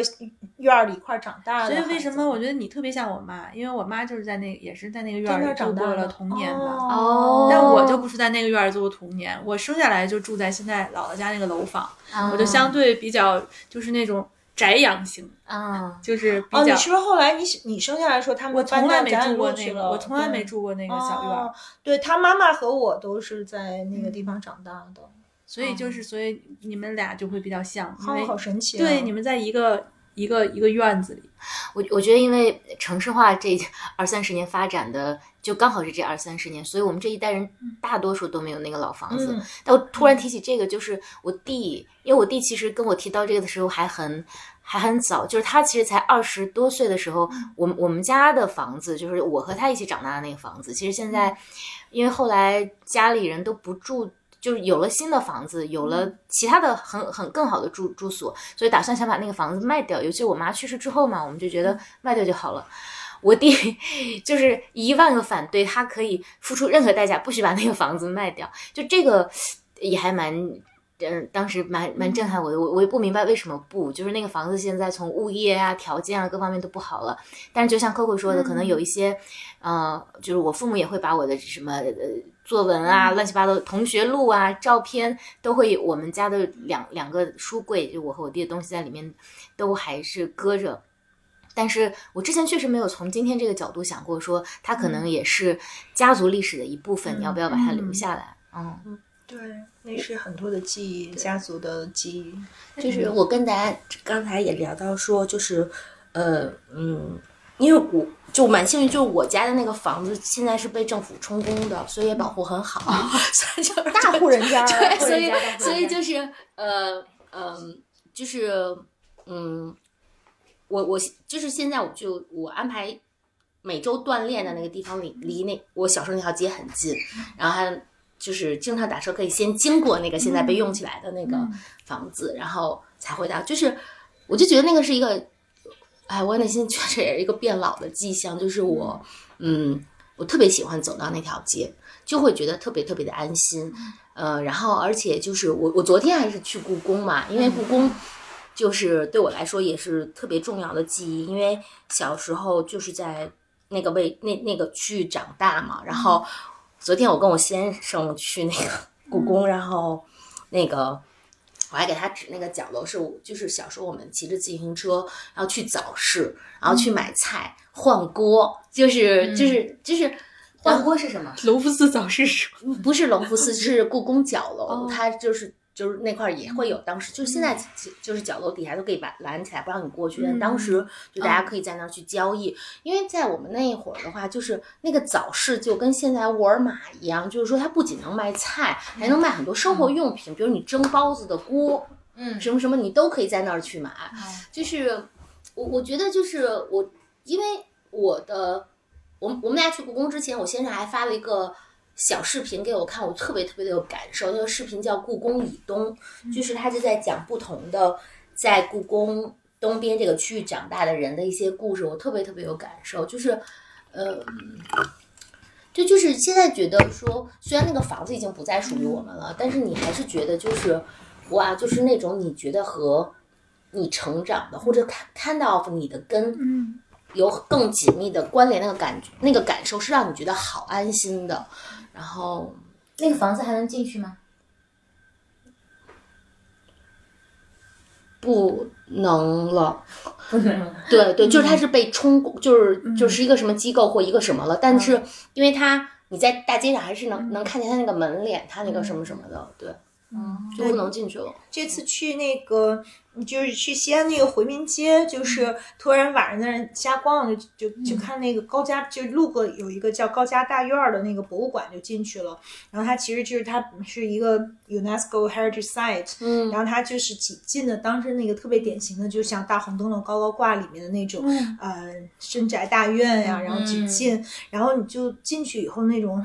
它是晚上就没有人，然后它就是保存了当年的那些家具啊，然后嗯、就是还有学堂，因为他家就是几代人中，呃，就是进士啊，中举人，他家也是一个读书世家，祖上有很多人做官，他家的那个族谱在上面，谁做了什么官，几代就都在里面，就让我也就是就是那种。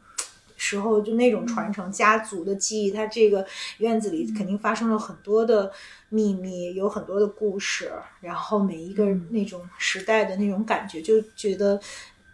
有一种场在那儿，特别神奇。对，对我第一次听我二姨妈讲，就是我外公有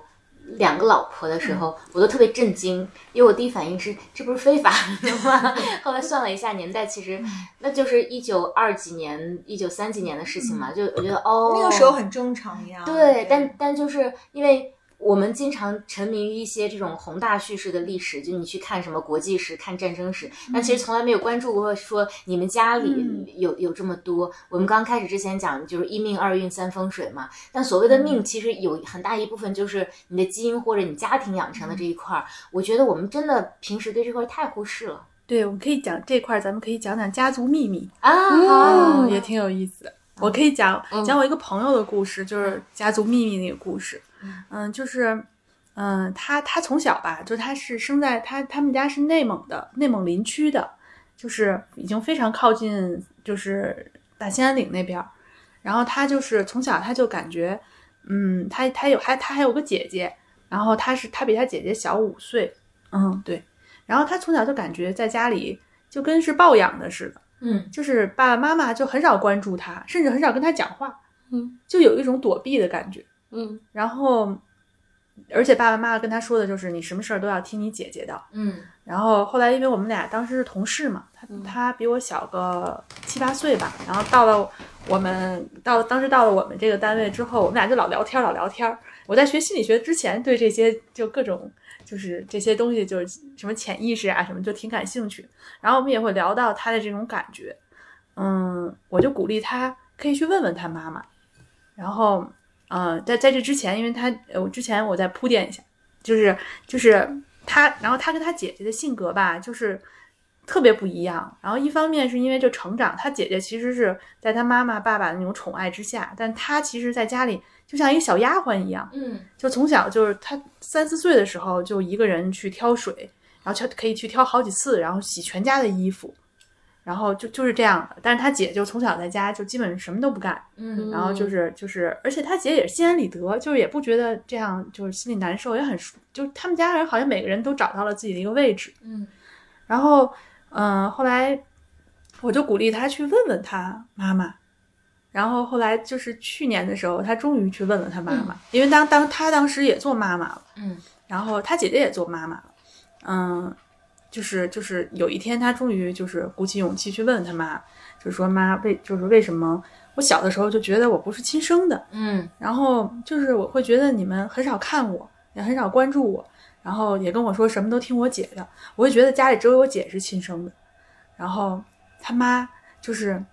就是半天没有说话，然后他都觉得他妈不会再跟他说什么的时候，他妈就是突然跟他说了一个家族的秘家庭的秘密，是什么？就是他妈跟他说，他姐姐是抱养的，嗯就是他不是，嗯，就他是亲生的。嗯但是这个后面也有一个特别，就是特别悲伤的一个故事吧，有很多悲伤的过往，就是就是他爸爸、他爸爸、他妈妈，嗯，就结婚之后，当时他妈妈是林区的医生，他爸爸可能反正也是在林区工作吧。然后他们连续生了三个孩子，就每个孩子之间差一岁多一点儿。然后每个孩子都是到一岁多的时候，就莫名其妙的，就是开始虚弱，然后就就就慢慢的就就站都站不住，然后就就就死了，死去了这样。然后其实他因为他妈是医生，其实他还不是那种就是说完全就是在家我就是自己养病那种。他妈其实带着他爸他妈带着这三个孩子都到都都都到大医院去看了，然后最后一个孩子都到协和看了，然后协和都给组织全国的医生给会诊，但是还是不知道这个孩子到底什么毛病，然后也是慢慢虚弱的就去世了。所以他妈他爸当时是非常难受的。你想，连续三个孩子都是养到一岁多，然后莫名其妙的就去世了，就他们不敢再要孩子了。然后当时那个协和那医生最后他就是送他们走的时候，就跟他们说，要不然你们搬个家吧。嗯就是也许可能你换个工作搬个家，也许是你们有什么过敏过敏源在哪儿。然后他们俩就后来真的就搬了家，然后那房子也不要了，就搬到了几十公里以外的一个地儿。然后后来就是收养了一个女孩儿，就是他姐姐。嗯然后当然就是其实嗯他们也是很很艰辛过的，因为那个时候其实你很难找到一个固定的工作，就是如果你这个固定的工作那个年代的人失去了，失去了的话，其实你到一个地儿你就只能打杂工。嗯，就他爸妈其实过的是很很艰辛的，然后也不想再要孩子了，因为也不知道再要孩子能不能养活。后来就是，但是就无意当中，就在五年之后又有了一个孩子。后来他妈给打掉了，打掉了之后呢，然后马上又怀孕，然后后来他们那个医生就说你不能再打掉，再打掉你身体也受不了，就等于他们是怀着巨大的恐惧把这孩子生出来。嗯就是就是他们他爸他妈就说他妈说就是小时候都不敢看你，就不敢对你产生情感，就觉得你可能也到一岁多的话，可能莫名其妙的，就我们也没有办法留住你，就离开了，哦。所以就一直不敢不敢去爱他，一直到他都长到差不多都十几岁的时候，才敢就是跟他有有一些情感交流，哦所以其实他是就非常惨的，嗯。然后这个这个家族秘密就是，当他知道，但是特别的，我觉得特别神奇，就特别特别悬这块儿。就他知道了这件事儿之后吧，然后，嗯，一个月以后，就他姐突然有一天给他打电话，然后就说，就问他说，那个你你我我就是就是他他姐姐是听她婆婆说的，因为她婆婆他们当当地算是他们是以在一块儿的，她婆婆也是听人说的，然后就就说。就是他们家人跟他说，就是他说他不是他父母亲生的，然后问他妹妹知不知道这事儿，然后其实他妹妹也是一个月以前刚知道的，啊 然后他也是考虑了半天，最后他觉得还是应该告诉他姐姐，嗯然后就说我也是刚知道的，然后反正他们俩就是他就是他跟我说就是，就那一那那一天是他跟他姐就是长这么大就是唯一一次感觉就是真的是心与心之间就贴得很近，然后能够互相有一个连接的那样的一个谈话，然后特神奇的就是这之后吧，他们俩他跟他姐姐都发生了很大的改变。就是他从以前一个就是挺没有自我的这样一个人，就他做什么事儿都要就是让周围的人满意，然后你快乐就就好，然后周围的比如父母让父母开心就好，让同事高兴就好，他是这样的一个人，就是，但是他就这件事儿之后，然后他慢慢的就开始硬气了，嗯 就慢慢的就开始好像找到一些自我，然后也开始就是按按自己想要的那种生活方式去生活。然后他姐是正好相反，他姐以前吧就是一个特别就是宝宝的那种感觉，就是什么也不操心。其实他姐跟我一样大嘛，也也差不多四十了，就他姐是从来就什么都不操心，然后就是活得像个小姑娘一样。但是这位这件事之后吧，他姐一下就一夜之间长大了，然后就是而且还想就是想学心理学，然后现在还跟着我的老师一起去在学心理学，就是是我给他 推荐过去嘛，就是很神奇。嗯其实就是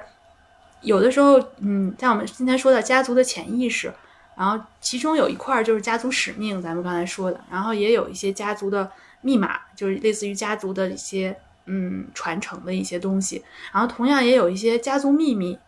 然后其实这个这个家族秘密有的时候就是，虽然他可能就是被被大家掩盖了，就被可能被上一代人掩盖了，然后或者是一辈一辈的人一直都在掩盖他，但他就是他其实依然在这个家族里，他是就是一个隐形的一个存在，就是他依然会是就是怎么说呢，就是会影响着这个家族，嗯。而且就是可能就是你看，我觉得我这个朋友还有他姐姐，其实就在这个家族的秘密没有被揭开之前，其实他们的一部分生命能量是被卡在一个一个一个点上的。嗯然后当这个秘密其实被揭晓了之后，其实他们俩都得以就是往前又走了一步，就是生命好像变得更流淌。哇，嗯，哎，那你说那个，就之前我们有说那个海灵格的，就是家族系统排列，呃，family constellation，那它是不是也是一定程度帮我们去看到很多家族的这种密码和秘密呢？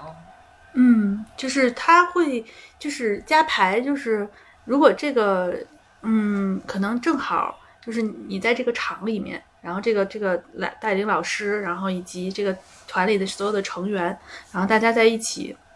正好激发出了就是就是你家族的这个场，然后是会有这个感觉，就是你会带着，就是你挑选的一些代表，可能会带着你家族的这样他们他们每每一个人之间的一个感觉。然后同时，可能家族秘密也会在这样的一个场里面，就是能被感知到。那是怎么做到的呢？因为他这个加牌是陌跟陌生人的呃互动，嗯它也不是说真的是家族成员放在一起去，它怎么就是他是怎么被激发出来的这种一种就是真实的，就是他们之间的这种连接或者伤害，怎么就被反映出来了呢？因为我觉得，就是去参加这种团体的人，就本身他就会他自己会知道，他其实有一个，就是他的生命里有一个谜团，或者他的生命里有一个困扰，就是他是带着这样的一个很有能量的东西去的。就是如果你没有这样一个，你可可能你也不会去参加这个。仅仅是好奇的话，很少有人去参加这种活动，因为一般这样的一个团体都是要五到七天吧，就五到七整天，因为它是一个封闭式的团体。就是？每个人都要在这个团体中去体验，也你可能会去有机会扮演别人的，就被挑选被挑选到去代表别人的家人，但你也可你也会去做自己的一个家排家庭排列，然后所以它这个时间上，然后其实是成本挺高的，嗯。嗯，所以一般来说去参加这种活动的人，他还真不一定是就是对心理学仅仅是感兴趣，他都是有带着一个就是很强烈的一个困扰去的。嗯。然后当他这样的一个把这样一个很强烈的一个困扰，然后很有能量的在这个场里面去释放出来的时候，就是，嗯，就他挑选的那个人，就是本身也也能感觉到这种力量，这种这这样的一个能量，因为当在他挑选的时候，其实他也是就是会会把这个场带出来，就是比如嗯，像有的有的加牌，就是他会请他会挑，比如谁代表我的妈妈，谁代表我爸爸，然后他有他是本身在这个人的身上，他会感觉到相似的场，嗯。嗯，然后当这样的就是有相似的场的人，然后以这样的一个嗯，怎么说呢，就是他就是这个案主带来的这样的一个嗯故事，或者是这样的一个困扰，然后在这个能量场中又被排列起来的话，嗯，如果这个带领者本身又很敏感，就他对带领者的要求是很高的，就带领者会去引导。然后，如果带领者也有足够的这样的一个能力去引导的话，嗯，是会是会有有人会很有感觉，但不是说每个人都会都会特别有感觉。嗯它的功效来自于角色置换吗？它的功效来自于，嗯，我我我也不太清楚是不是角色的一个置换吧。它其实应该就是大家在一起连接在一起的时候，也会把这样的一个能量给释放出来。哦，而且我觉得对带领者的要求是很高的。嗯这个带领者他要求他就是他会有一个天赋吧，或者他天生有一个敏感度，然后他会调整这个人与就是带这些人与人之间的距离，他会比如人让你站远点儿，站近点儿。你们说的带领者其实就是心理这个流派的心理咨询师本人，对吗？对，就是哦加牌的这个、每个加牌的那个团体里面会有个带领者。哦，嗯明白。回到刚刚那个问题，我很好奇，你们有家族秘密吗？我们的家族秘密可能就是就是就是我我俩不是一个，，对就是爷爷结过两次婚，然后嗯我俩不是，就是我我爸爸和他妈妈的妈妈不是同一个妈妈。这个你们是本来就知道的，还是后来知道的？嗯，我都是长到十几岁才知道的。我就是也是，然后我很小的时嗯候，我就就我爸管那个奶奶叫姨，然后我就特别不懂，因为我妈反而管奶奶叫妈，这这我别混乱。我好像都没注意到过。就是我我就是突然有一天偶尔注意到我爸管我管管管你姥姥我奶奶叫姨，但是就是我妈她可能对这个没有什么概念，反正她嫁过去一直叫妈，然后我就问说为什么叫姨？当然我小的时候我觉得我去就我我就我我是完全两个性格分裂的状态，就我在我姥姥家的时候就是一个小霸王，有就是我在老家特别受宠，因为我是嗯桑炮，我也不知道我为什么受宠，可能是因为我比较特别，因为我爸爸是一个在我姥姥家的这个家族里的一个闯入者，就是他的这个背景跟我姥姥家的这个传统就是特别不一样，嗯嗯嗯然后所以我就是我特别受宠，就是到家里就称王称霸，然后我所有的嗯姨和舅舅都就是为我服务，然后我又把我姥爷种的所有的这个茉莉花全给揪了什么的，然后也没有人说我，可是我一到我奶奶家就。特别就是噤若寒蝉，吓得半死。然后我觉得我奶奶是世界上最凶的人之一。然后因为因为是这样，就是就是李婷她妈妈是我爷爷最宠的孩子，然后嗯，她也就是她是我就是我姥姥的长女。啊，对，就是就而且她长得最漂亮，嗯然后就是特别漂亮又特别可爱，所以就我爷爷特别爱她。然后嗯、呃当然我爷爷奶奶也特别爱李婷儿，就是可是我我因为我就是其实因为我不是我奶奶亲孙女儿，我觉得她就是不爱我，就反正就没那么爱我。嗯然后我小的时候，我记得我我有一次去，然后就感冒了，然后我奶奶就说：“哎呀，你都感冒了，我会传染给我，你快回家吧。”然后这太像姥姥说的话。对，就是特别早就遭到百般的嫌弃，然后我就觉得就特别不一样，然后我可能就是那时候你已经知道奶奶不是亲我不知道，我就是觉得说为什么哦都是孙女儿，怎么这个就哦待遇这么不一样？为什么李婷回去就称王称霸，然后我回去就老是遭到百般 嫌弃？就我们也没感觉有称王称霸，我也可怕姥姥了。啊对，因为我对那个好像就是李婷说过一个，就是说那个我我我我奶奶最大特点就是生下来没有天敌。对，据据我据我姥姥说，她小时候从从小在家就是训她爸他妈，然后训训她哥哥他姐姐，逮谁训谁。就是永远是特有理。然后那你刚刚开始之前不还说，就因为这个，所以你觉得他性格里面有一些是你说的是姥姥还是奶奶来着？啊，那个是那个是我奶奶，哦嗯，后面可以讲我奶奶。嗯，然后我这姥姥就没遇见过对手，感觉对就在家里从来没有遇见过对手。是是，他把我们都那个，他有好多轶事，特别逗。就有一次，就我觉得你都没有我的记忆，虽然我们是一个家庭，嗯就是有一次，那个我奶奶给了我一套特别难看的茶具，就是超丑的，不知道她在哪儿存的。然后她就说：“哎呀，我说你给我这干嘛？干嘛使？”她说：“我本来这是留给你二婚的时候送给你当礼物。”她说：“你老不二婚，我放在这儿太占地儿了，你让你拿走。” 就就我奶奶真的是一朵特别不会，特别不会说话。就是你很难找到比她就那更不太招人喜欢的人。但是爷爷还特爱嗯她，对对对对巨神奇。嗯就是我爷爷又高大又帅气，又又又为人又特好，然后就是当时虽然他后来试图受到一些文革的冲击，但总的来讲还是一直很不错的，也是一个就是。特别耀眼的一个人，嗯。可是我觉得，你看他们年轻时候的照片，就爷爷一表人才，嗯。但是奶奶长得其实还蛮普通的，说实话。嗯。然后可是他俩特恩爱，然后爷爷还特听他，他天天就对我们每一个人进行百般的训斥，然后就是爷爷还特别对他言听计从，至此我百思不得其解。我我小的时候就是睡在我姥爷姥姥中间儿，然后我印象最深的就是他们俩每天都聊天聊到深夜，我都是、我先睡着了都不知道他们什么时候什么时候睡的。嗯就是他们俩从单位的那个张三李四王五的各种事儿，一直可以聊到呃，就老家的各种亲戚啊什么的，然后就一直聊聊聊，我就就都都是在这个他们俩聊天声中睡。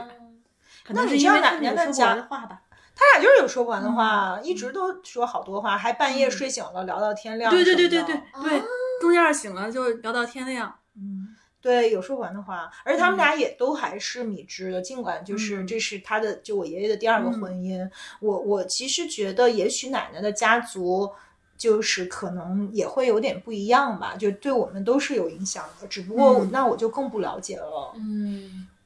对我，我访谈过姥姥，然后姥姥也讲了挺多小时候的事儿。哎，我想问你的访谈是那种很正式的访谈吗？嗯，就反正我我会带着录音笔，我也会有提纲，但是我肯定不会拿出来念。嗯，嗯，这个其实其实我觉得大家都可以在春节的时候去做。对，就是有录音功能。对你拿着手机，然后就是你可以说，就是嗯，跟跟你的。姥爷姥姥或者是爷爷奶奶，你说那就随便聊聊，然后你可以就先从他们小时候聊起。对，嗯，我就是先从他们小时候，比如你说说你的爸爸妈妈是个什么样的人，嗯，你小时候最早的记忆是什么，就大概就都是从这儿开始聊起。啊。我觉得有一次你跟我就是就是我要回米芝没回成，但是你给我了一些提示的那部分也很有价值。然后另外就是聊到他们年轻的时代和他们人生中的为什么就是做了一些选择，对他为什么做这些选择，还有这一部分也很重要，就是比如你人生中哪些是重大的选择，然后你当时为什么那样选择，就是你选择的依据是什么？嗯，这个我觉得也是。我在访谈长辈中挺重要的一部分，我还访谈了我奶奶家的几个长辈，然后就这一部分，我觉得也是让我觉得挺受益的。嗯，其实每一个人的人生，就不管他是个什么时代的人，其实他都会在他的人生中面临一些困难，然后这些困难总有就是或多或少是跟我们现在其实面临的困难是有点相似的。是，那他在面临这个困难的时候，他是怎么选择的？嗯，然后他为什么这么选择，以及他。此时此刻，在这个年龄想起他那个时候的选择，他的一个感觉，就这个其实是特别有意思的。对，而且这个非常有价值，尤其是呃那些年纪比较大的人，嗯我觉得他们可能就因为他们过了比我们更长的一生嘛。对对，Coco，你们家有家族秘密吗？我本来是没有的，但是你们说说，我就想我们家族秘密是什么？就是，但我我去就嗯。就我刚才想到有一个是说，因为呃，我姥姥家这边就像我讲到的，就是，呃，特别的母性，就是女生特别的强，所以其实一直就是家族就有一种概念，说女孩子一点都不比男孩子差，女孩子特别棒，就是我大概就是在这样一个环境下长大的。然后呢，但是嗯，奶奶那边是特别传统的，就是什么好的都要给先给男孩子，然后呃呃，对，所以我我我现在想来的话，就是呃。比较坦白讲，我妈妈和奶奶关系并不是特别的低头顺眉、岁月静好的。我觉得就是可能有这个底层价值上的很大的冲突。嗯，然后以及说，为什么我我跟我跟奶奶这支的整体的家族都比较的梳理、客观去讲？那我我觉得其实也和就是特别有限的童年认知是有关系的。第一，就可能你强被灌输的是。姥姥家相信女孩子很强，不比男孩子差。但是在另外一方面，你你感觉到的是，你感觉到的以及被被被教育到的是，奶奶那边觉得男孩子很强。因为可能我我就是我是被姥姥养大的，和奶奶家其实很疏离的。然后可能就是呃，就是真正意义上回到奶奶去住的地方，是我觉得。两次、三次一生，然后对，是这样的一个概念。然后，呃，第三次去的时候，奶奶已经非常虚弱了。然后我去的时候是一个深夜，然后去到的。然后，嗯，其实现在想来，老老人没有恶意了，就是就是，但是我奶奶就是躺着，然后手颤抖，那个手干的就只有皮了，然后拉着我说。就孩子啊，你哥哥怎么没有来？嗯嗯嗯。但我觉得，也许他只是觉得你们两个当中少了一个。对，就现在你可以这么讲，但是就是对我来说，这也我明白。对，这算命我不知道，但是就是的确，这个是呃，就是就我就是比较坦白讲，我爸爸妈妈这两边就是我就是家族对我的影响是非常不平衡。嗯嗯，那，对，然后这这是一个吧，嗯，我家也是，我觉得我好像更对于我爸爸这边的家族更好奇，然后我更有认同感，然后对我妈那边的认同感就会更弱一点。就是，而且特别是因为，就是我觉得我跟我妈妈家族的人，就是没有精神上的交流，因为大家就是离的，就虽然咱家也特别无聊，每次吃饭，但是聊点国际大事儿什么，这还在我的这一脉上，对，就对。然后那个，可是可是我我回姥姥家，他们聊的就都是什么养生堂啊，什么大大米，那个嗯在哪儿能买着便宜的，就更更更没有认同感。这是不是也跟爸爸妈妈的这个角色分配有关？是吧？反正是不是每一个人都会对你的两边的，就是家族的这个认同感不对等呢？对我，我们还我家还是偏向于妈妈这边，可能是因为我我妈妈这个整个家庭更有家族的那个意识，就比如说从小他就会有非常严格的、有点奇怪的、过分的家教给我们的。后来我才明白，那就是他一代一代这样传下来的。我爸这就是我刚刚讲了，又荒唐又自由嘛，所以就没有那个东西。然后对，然后。嗯，再加上在我们家，因为我我们小时候成成长的时候，爸爸也经常是在外地嘛，所以可能跟妈妈相处的更多。我妈性格也会更强一些，所以跟他们有关。我刚刚在想我们家族秘密的时候，我脑海里面像爆豆一样，我们家族充满了秘密。讲哪个好？对对对对，但我就讲一个，唯一讲一个能讲的吧。哎，为什么我们家有那么多秘密呢？但是在今天不能说的秘密。对，在今天跟你们聊之前，我都没有意识到那是秘密。但是他们的确在我成长过程中就不断的爆爆出来。就我有一个呃，我我其实有三个舅舅，大舅舅是呃，因为是妈妈就是姥姥的。就是大夫人的孩子，所以跟我们家也不亲。然后二舅舅就是家里的中流砥柱，但我一直不知道我有个三舅舅，直到初中的时候，初中因为我上初中还很小嘛，就十岁，然后那时候流行刘德华，后来我就有一个迷思，因为我妈妈姓刘，我就说我会不会刚好有一个舅舅，然后其实他就是刘德华呢？总是 想太多。对，我我当时就真的是这么想的，后来我就天天想。后来我就有一天问我妈，我说妈，我是不是刚好有一个舅舅，就是那个我们家失散多年。后来我妈说有，我